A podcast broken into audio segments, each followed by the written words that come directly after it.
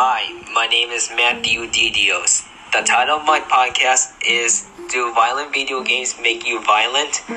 My guest on this podcast is no other than my dad. Hey Dad, this will be a quick interview, and I've already told you my topic before starting this podcast recording. Okay, Matt, I am ready. Dad, are violent video games bad? And can this lead to real violence? Well, Matthew, in my opinion, I don't think it's bad at all.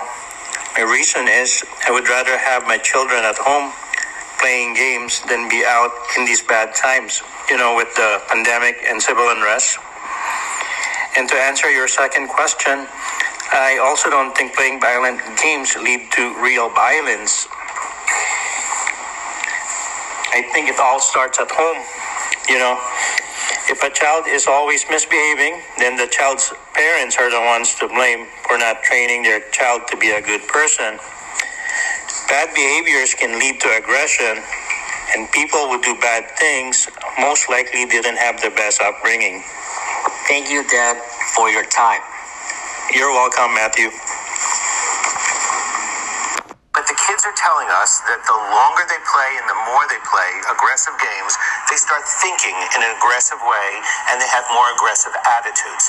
That's not necessarily a link to violence, but that does tell us that they, the exposure, particularly for young kids, does have a negative effect in the way they think. Any difference in boys and girls? Yeah, surprisingly not. And that's the other nice part about this sample is that it's girls and boys, uh, ranging from 8 years to 17 years of age. And girls are just as sensitive to this as boys are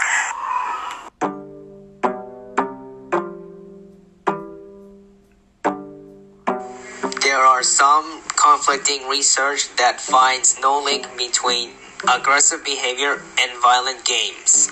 However, many studies have found that playing violent video games can lead to aggressive behavior. But I think my dad is right as I am a gamer myself. Playing violent game isn't bad at all. It all depends on the upbringing of the children.